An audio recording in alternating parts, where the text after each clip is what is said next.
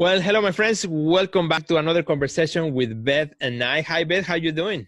I'm doing great, Sergio. How are you doing? I'm doing good because today we're going to talk about the elevator pitch and how to add something that I call the hook. So that's kind of uh, what I have in mind. But before we do that, uh, Beth, how you doing? How you been uh, handling these days? I've been working, you know, just staying steady and focused and trying to get things done, move the needle and just keep at it, you know, and yeah. and having a lot of fun along the way. Like, you know, what's the point if it's not fun? So just trying to find those little pockets. Excellent.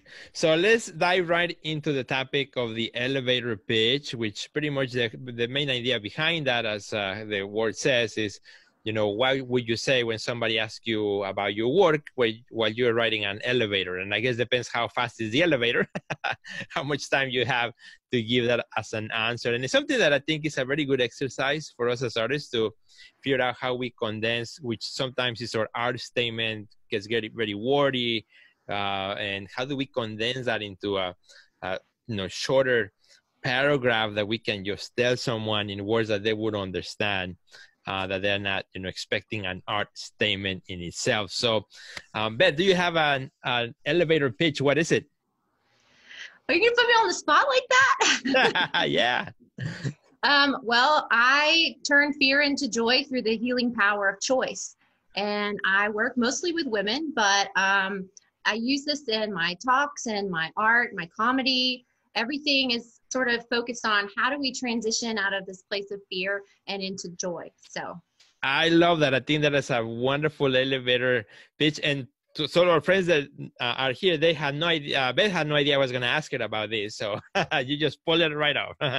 you have to, you know, and it's one of those things that it takes practice and you have to tell a lot of people because what you have to start to do is feel like it's like it feels good and right in your body because if you are trying to say something about yourself that doesn't necessarily feel like it's completely aligned with what you're doing it's going to come out that way and people will pick up on that energy so. Absolutely. And uh, you know there's something that i like to ask that question a lot of times as a curator and as a gallery owner you know when artists come to events or to openings and they introduce themselves kind of kind of a normal question to ask uh, myself I'll ask them is, you know, so what kind of art you make and tell me a little bit more about it. And you can always tell, you know, when an artist is going around in circles trying to put into words, uh, you know, and having a hard time to communicate that idea. And so pretty quickly, I, by, you know, by default, I have a, a short span of attention.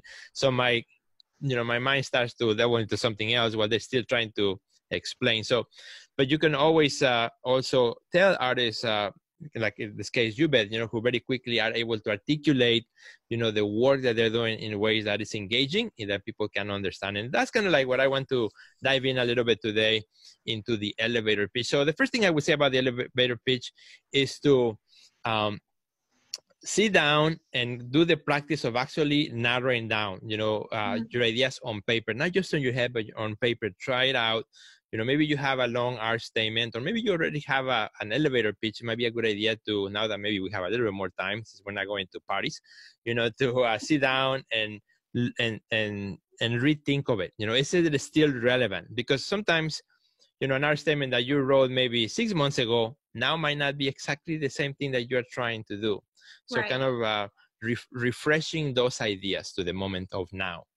Yeah, because we're always growing and changing and we're learning something new after every, you know, piece of work we make or new body of work that we make. And sometimes we get interested in other things through that process. And so I think it's important to know what it is that you are doing right now, who is it that you serve, and um, be able to say it in a way that's going to make the listener want to ask more questions. Exactly. And that actually is the perfect uh, uh, kind of a connection to my next point, which is what I call the hook. Um, mm-hmm. I had, you know, for a long time heard about the elevator pitch, and then I adapted it to, and of course I have my own elevator pitch, which pretty much is about my elevator pitches. When somebody asks me what's my work about, I say, well, my work, you know, I do paintings, you know, based on the figure in an abstract way. They're not portraits, but they represent everyone.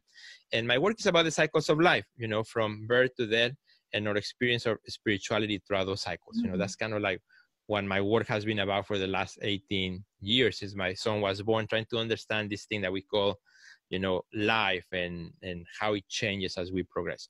And i always kind of ended up ended like right there.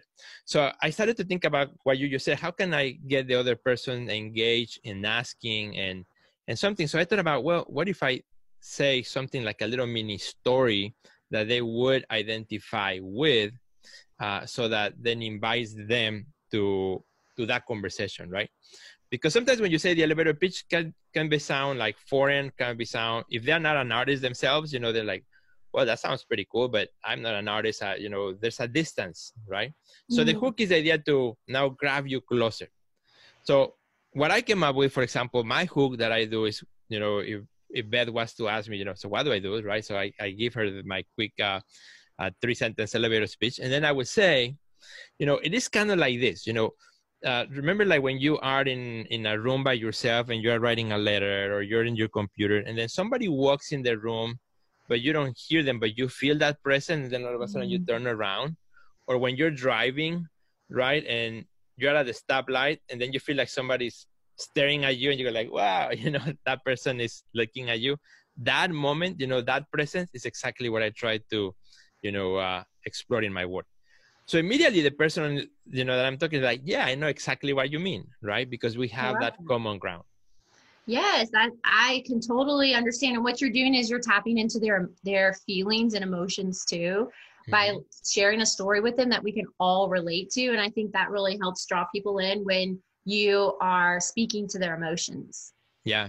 Yeah and because we all relate to story right? And, and the stories the moment you start kind of bringing a concept into a little story that is common to us, then that's when the engaging you know happens and then the conversation and not only that but also it kind of relaxes the conversations you know brings usually a smile in their face or like oh yeah you know i i felt that before in some way or fashion and it's right. not a, go ahead. Mm-hmm.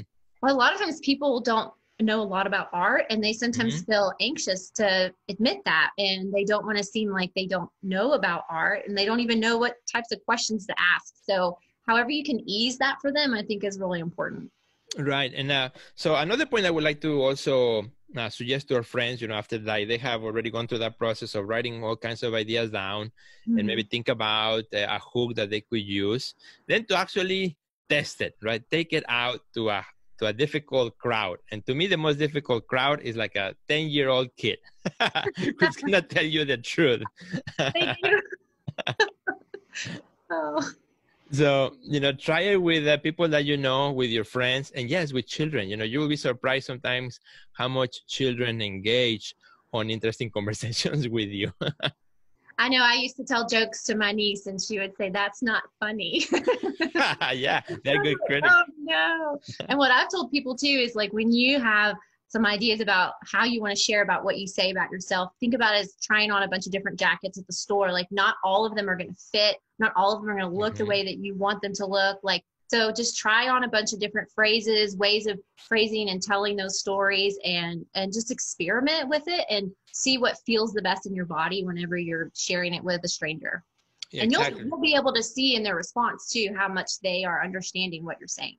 Exactly. And I think that leads me to the last point, which is don't try to sound smart, just be mm-hmm. you. You know, say the the words that you normally speak with. You know, don't try to sound fancy or that you know even if you are in a crowd that might be intellectually you know advanced in some way um, you know still you know be yourself don't try to impress uh, sometimes when we try to impress we actually make ourselves we make fools of ourselves right but rather be authentic speak the way you you talk and then share your ideas. So those are the four points i would like to share with my friends today Beth, so that hopefully they can refine their elevator pitch they find a hook that they can work with they can test it with their friends and with you know with kids too and that they can also sound authentic in their communication.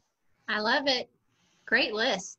Excellent. Well well beth where can our friends find you and connect with you in social media before we go you guys can find me online um, facebook and instagram and on my website at bethinglish.com and my handle is at bethinglish on all the platforms Excellent. You can find me online at Sergio Gomez online, and you can find me on Instagram at Sergio Gomez Art. Have a great day, and we'll see you next Wednesday. Beth and I will be here waiting for you. Goodbye. Bye.